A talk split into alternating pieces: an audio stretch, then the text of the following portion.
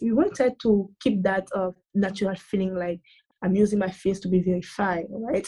And COVID 19, it showed that facial recognition is actually a good option because people can do a lot of things remotely and be verified.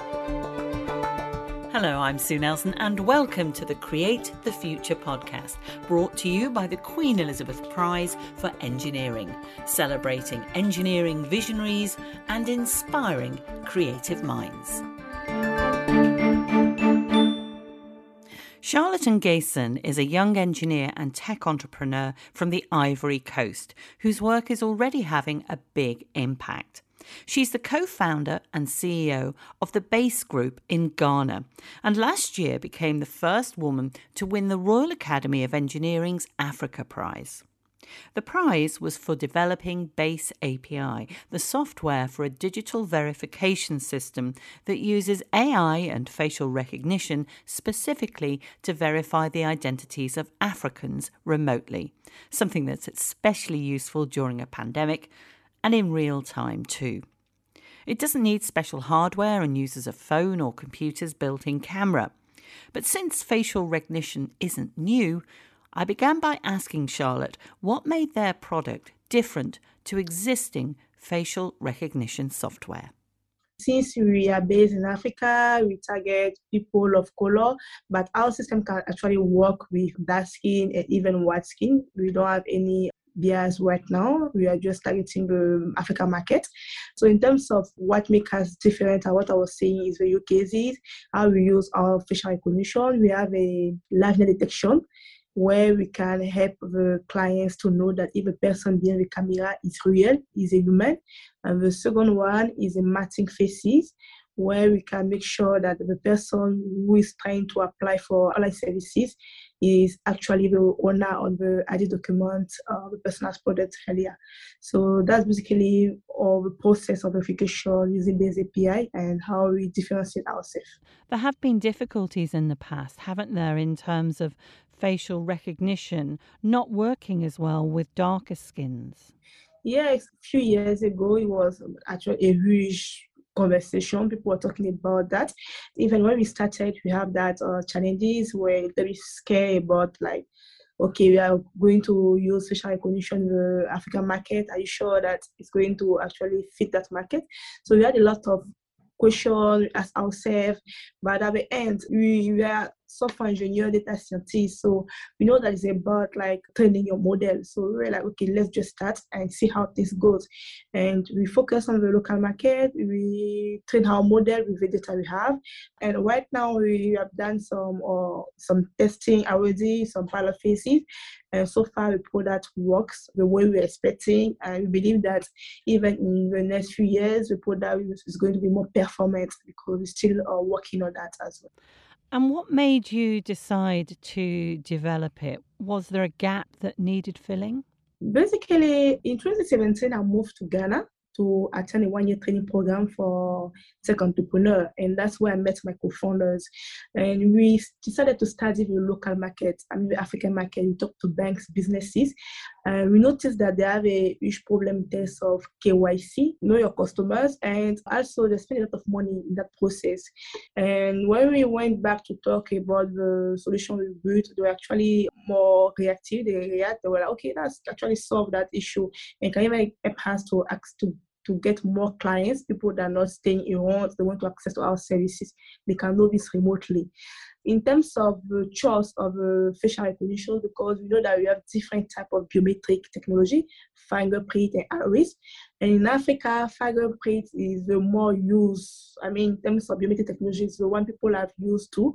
But we wanted to keep that uh, feeling like when people go to maybe, let's say an example, a bank to open a bank account, they meet an agent, they provide the, ident- the ID card, agent will look at the face and say that, okay, that's the person then the process. And we want to keep that natural feeling to make sure that people don't feel that okay they need to come and take the finger again and all eyes is too like different levels. So we wanted to keep that natural feeling like I'm using my face to be verified, right? And even in COVID nineteen, that was a time where it, showed that facial recognition is actually a good option because people can do a lot of things remotely and be verified. We don't have to go to be physically there and have access to, let's say, fingerprint of maybe, yeah. In terms of cost, it was much easier to invest in facial recognition for us that fingerprint requires a lot of devices. That's why we chose that technology and that's why we are working on that industry. So that's actually the pandemic has sort of helped you in a way particularly as there is this issue with identity fraud within banks and it and it sort of benefits the customer as as well as you say not having to actually physically be there. What has the uptake been in Ghana? In terms of clients we are with fintech company right now. It's small businesses but actually they have these kind of challenges in terms of KYC so that we are working with them. We don't have a big portfolio in terms of clients but we still have few businesses that are working with us and basically it's more undisclosed but yeah. Did you always want to be an entrepreneur? Yes, I started thinking about being a tech entrepreneur after my third year university, where I was feeling that I, I knew a lot about technology and I was really passionate about like the journey, the process of building products. And I was like, okay, I want to be able also to have my startup, to be product and to be part of his of his journey. Like and so far it has been a great journey and it's something that my passion, my feeling. So I'm happy to be an entrepreneur and to work with local people to solve key challenges and yeah, to be part of those innovators in Africa. Now, you studied computer science and software engineering at university while you were living in the, the Ivory Coast. What was the attitude like there growing up towards studying those subjects? I guess it was challenging, but I remember that when I was when I moved from high school to university, basically in my first year, I noticed that we are not in terms of, of the number of female, we had a lot of male in the class that were female. I noticed that uh, that thing was obvious, but I was really not focused on that. I was like, maybe it's based on choices, but it was not. It's later I noticed that it's just a, a huge problem. I mean, a lot of women don't get that option to even have education in the basic age. And also when they're in high school, in terms of choices, them of going to uh, STEM or tech career, don't have this kind of uh, advices. Nobody, nobody recommend advise them to choose that uh, career.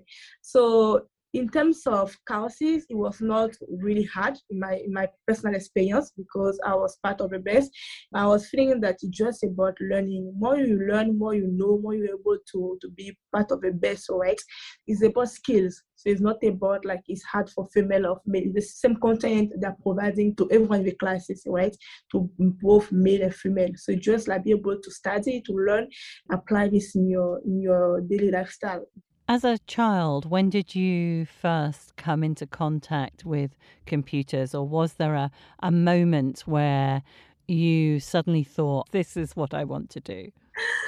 To be honest, when I was young, I didn't have a lot of information about tech, computer science, right? Or just good in math because my father is a mathematical teacher. And I was like, I like numbers, I like geometry. I was good at science, right? And after high school, I was looking for universities, right? And most of the good university was actually based outside the countries and was actually expensive. So I was like, okay, let me choose uh, computer science. I was happy at the same time because it's something new for me. I went to do some research about that and I was like, oh, it's so cool. Like, it's still mm. like math, it's still numbers. So it looks cool. Let me just go and explore. I was like, wow, I like it because I've got my first computer. Then uh, I was good in what we were doing. I was able to understand things. It was much easier than what I was expecting. I thought it was going to be hard, like really challenging, but it was more like it was flowing. So I was able to have good uh, mark and yeah. So I, I started do more research and see what I can do next. And yeah, I think that's when my passion started. Like I like what I'm doing. But before that, I didn't know much about technology or STEM. And is Ghana a, a good place to study and do all your business with software engineering? Has it got a very positive attitude there?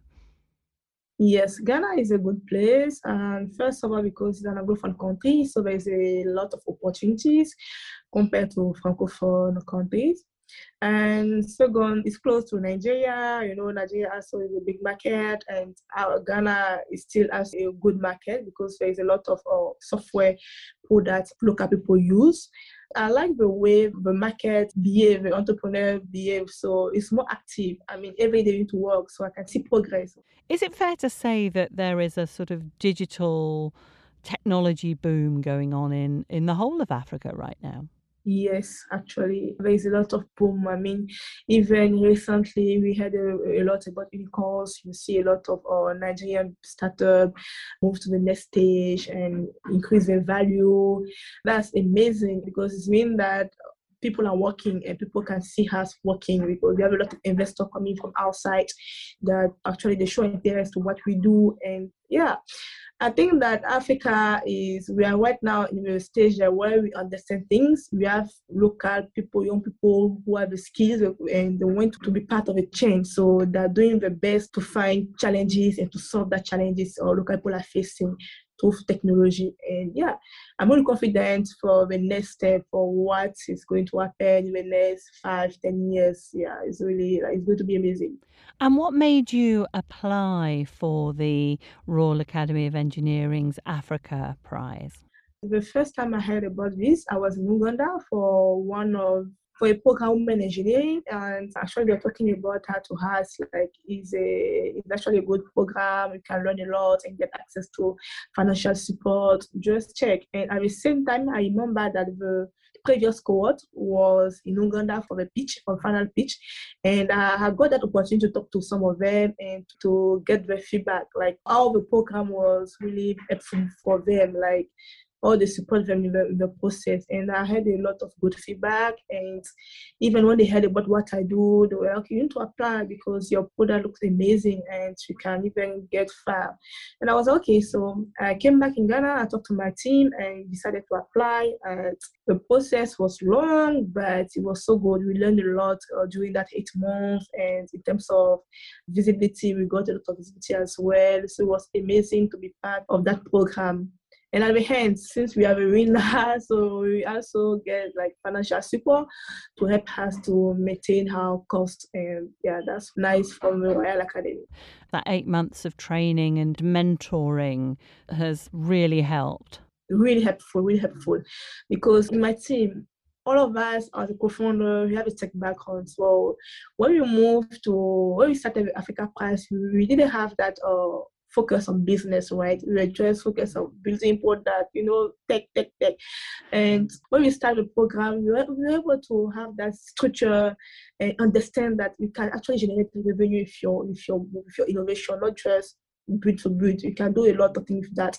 And we secure partnership, we get a lot of visibility, we secure our first clients. It was so amazing. So we learned a lot. And right now we are so confident even to talk with potential clients about our business because we understand what we do and we can show that the, how advantage the product can be for businesses. And that's actually because we are a big part of or the Royal Academy Africa Prize program it was amazing for us. And what are you doing or have done with the prize money? The prize money actually helped us to cover some setup costs in terms of the product development software engineer to work with us and it's able to cover some salary even for the grow because we, we, want to grow our business. Right now we are targeting africa but we need also to go to Ivory Coast to see how the market is behaving and be on ground and work with people. And that money help us to go there last in february we went to Ivory Coast to talk to some businesses and it was a good market research there and we got some uh, outcome that can help us to, I mean, to to work for the next step or to move for the next step for us. And we plan also to we'll go to Nigeria. And yeah, so that's basically what the money is going to help, is trying to, how it support us now. And what are your plans for the future then? We plan to go deep to keep uh, doing some market research to keep uh, building products from the African market based on this kind of uh, advanced technology, AI, and yeah. So right now we are working on our second product. It's not ready yet, so we don't talk a lot about that, but it's actually in the financial uh, space as well. And we believe that it can really be helpful for a lot of for in terms of financial education and for this market. In things, right?